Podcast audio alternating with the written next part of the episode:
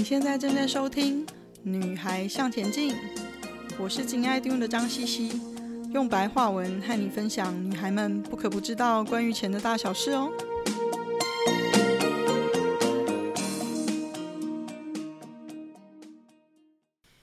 今天是我们第十四集年终特辑的下集，如何更有效运用你的既有天赋，成功的向财富自由迈进呢？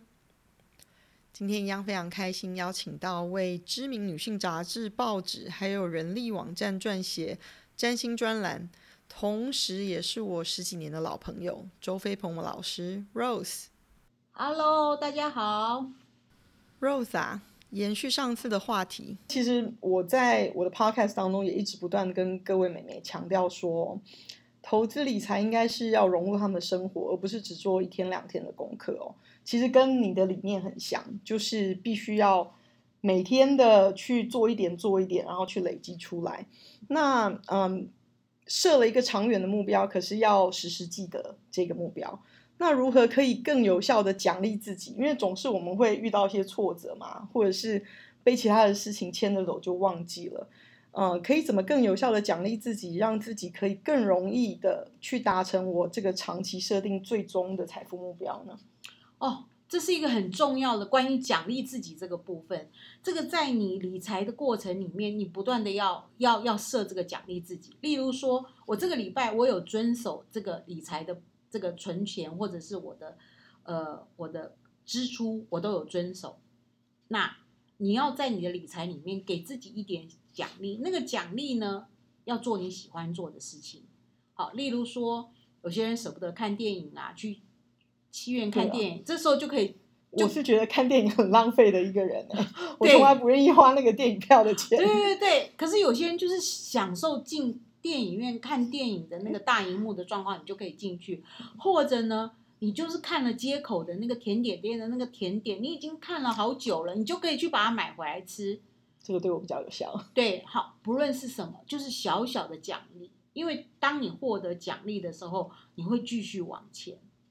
就是这个奖励有两个重要的讯息，第一个是犒赏自己，享受你想要享受的美好；第二个，它是一个确认，确认我这个礼拜我做到了。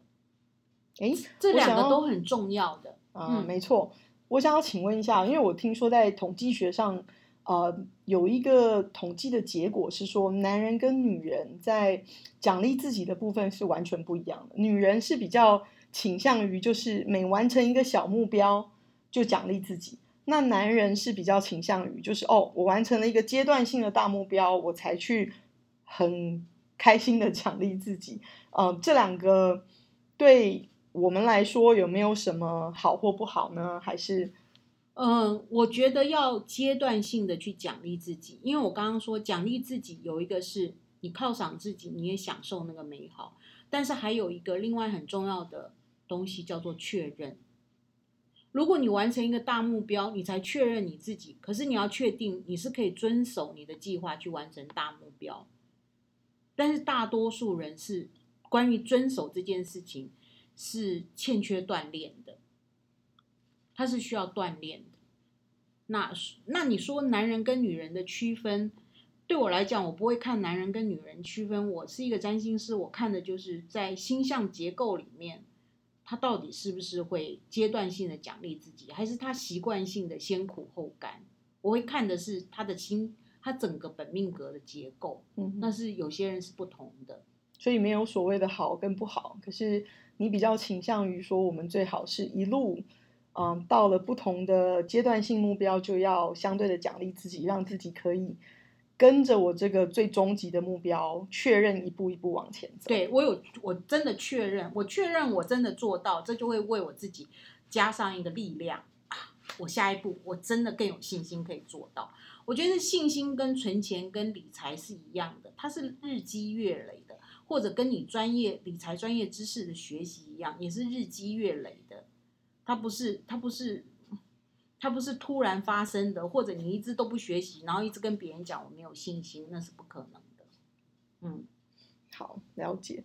那诶，既然嗯，Rose 老师提一直提到锻炼累积这件事情，那有没有什么你觉得可以给我们的方向呢？因为其实我发现有些人其实对这个地方，对这个点比较挑战，就是持续跟累积这两件事情。好，事实上这个锻炼呢，有些人就觉得它很难，但是我常常分享给别人，就是最近有一本书叫《原子理论》，大家都在一直传呢。那我觉得这个锻炼呢，事实上有时候从一件事情基本的锻炼就可以了。例如说，我早上几点起床，我就是在这个时间起床。事实上，它就是一个遵守的锻炼。那如果我要在早上五点半起床，那我是不是晚上就要几点睡觉？或者我晚上十二点睡觉，我依然晚上五点半，早上五点半起床，然后我知道我今天要安排中午大概二十分钟的休息时间。嗯，所以这就是一种遵守跟锻炼。锻炼有时候它不需要怎么太伟大的事情，也是一样，从生活中的小事去开始。那事实上在，在在那个就是。在中国北方有一个很厉害的做生意的，叫乔家大院，嗯、然后那个这个好像也有变成电视剧，电视剧，嗯，好、哦，那事实上乔家大院他们的在说他们是怎么会有钱的，就是省出来的，总是一定要先开始要有省这一个过程，对，省这个过程，而且这个省是持续的，就是你在花每一个钱的时候，你都要在想说。价格跟价值之间的关系，然后而且事实上，对一个我观察过很会省钱的人，事实上他们也蛮有创意的。真的，像我的父亲就是非常会省钱。真的，我后来才慢慢明白，说他基本上是一个非常创造力的人。他为了省这个钱，他真的会很用心的去搜寻，我在这个大市场里，我到底要跟哪一摊买鱼。这是他经过他观察过的，然后他实验过的，然后他决定。但他决定了之后，他会不会继续再观察？会的。他会不会继续再搜寻？那我觉得这个东西里面充满了创意，而且充满了可能性。意思说，他不会一直局限于他固定的眼光去看事情。嗯哼。所以我觉得这是充满创意的部分。那我我觉得我们常对创意的定义也太局限了。比如说，有些人会画画啊，会设计，那就是有创意。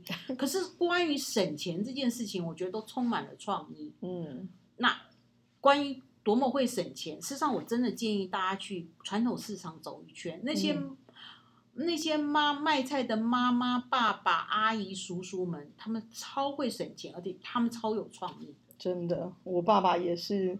其中的翘楚啊，对呀、啊，像他会说他不愿意在家里附近的传统市场买菜，因为他发现这些菜都是去滨江批发来的，然后他每一每一把算好了，问题是他也不告诉你这多重，嗯、所以他怎么怎么算你钱你也不晓得，所以他到后来宁愿我们家一家六口吃饭，他还是每个礼拜都直接愿意去滨江市场购买，他觉得价钱比较透明。嗯，而且你问就是很清楚，一斤多少钱？嗯，对呀、啊，是这样子的。那就关于去大市场买菜这件事情，哎，我也是很有经验的。对，就我爸坚持一定要到那个中央市场去买菜。嗯嗯，这都跟这个有关的。但是顺便走路啊，当然从我家走到中央市场是四十分钟，就当做运动啦。然后买完再走回来嘛，就这样子。所以这个还有一个附加价值在上面，加加运动。对 好，那我们好不容易过了两二零二零年哦，那这对所有人来说都是一个非常特别的一年啊。那是不是可以请 Rose 老师提点一下，二零二一年开始适合各位努力也比较容易成功的理财方向呢？好，第一个还是一样要确认你的位置，打开你的存折，然后看看你的收入。你的存折有多少？你的收入有多少？然后呢，真的这些都是老生常谈。为什么会讲这个？虽然如果妹妹们喜欢看网络上或者是杂志的那个星象趋势啊，可能大多少都会知道什么木星、土星进入宝瓶啊，一个新时代啊。那到底是什么晚高呢？真的我常搞不清楚。简单的说呢，有两个面向。第一个面向就是我刚刚讲的，回到你的基础，回到你的位置去检视你现在到底有多少钱。然后第二个，一开始我们在这个节目开始的时候就讲了，你是不是真的了解你自己是在花钱上，对金钱观念上的习惯是什么？如果你不了解的话，事实上有机会来到你面前，你都看不到，不论是工作的机会，或者是做生意的机会，或者是好的理财的机会，你都看不到。所以第一个还是一样，你要去检视你有多少钱，然后第二个，你真的要去学习你是怎么理财的。你花钱的习惯，那当然你要怎么去学习？你是怎么理财跟花钱的习惯？事实上要慎选，慎选书籍跟这种网络平台。那当然，那个 Cici 的这个播客，我觉得是非常普罗大众的，大家可以多参考。太感谢老师了，顺便帮我做一下工商时间哦，真的，这是工商时间哦。好，然后呢，第三个理财的大方向呢，我觉得这真的是一个新时代。那如果说你有眼前，你要开始投资理财的话，基本上领先时代的高科技业，它确实是你可以考量的一个一个一个方向。那还有呢，就是如果你真的只有少少的钱呢，你都可以类似，就是一点一滴的累积，例如你存零股、存存猪公都好。你每天都要养成一个习惯，就是我做了一个存钱的动作，强迫自己，强迫自己，就是你回到家把你的零钱整一整，放在你的猪公里面，就是你要告诉自己，我就是要做这件事情。第二个，如果你觉得你薪资很少，花费又是这样，然后这是房租啊什么什么很多，但是至少你每个月去定存一千块。三千块不为过吧？嗯，至少要有个开始，至少要有个开始。嗯，好，那刚刚我们讲过，你可以存零股啊，或者是或者是一千三千的这样子的定存。那整个趋势上的大方向是有两个，一个就是如果你要做投资理财的话，定期定额是它还是一个基本盘。好，然后另外一个在大方向。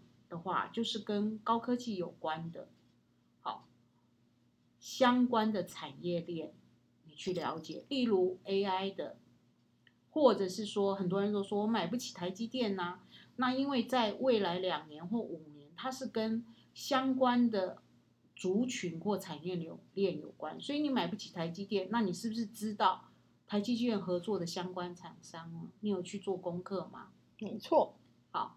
这个都是要学习的，所以如果你要搞清楚 AI 这个这个产业链，那你觉得那些指标性的公司你买不起，例如说特斯拉这样子的，那你是不是是不是或者是 AI 的指标的股你买不起？它相关的产业链，它合作的厂商你知道吗？你都可以去做点功课，这就是未来会有的会有的一个趋势。那。很多高科技的东西它会更新，然后它会快速的提升。但是呢，有一些你去注意，很古老的、百年历史、六十年历史、五十年历史的老企业，他们也在更新当中。你去找他们更新的产业，例如它主产业是这个，可是它有发展一个新的东西，那个就是你可以去留意的。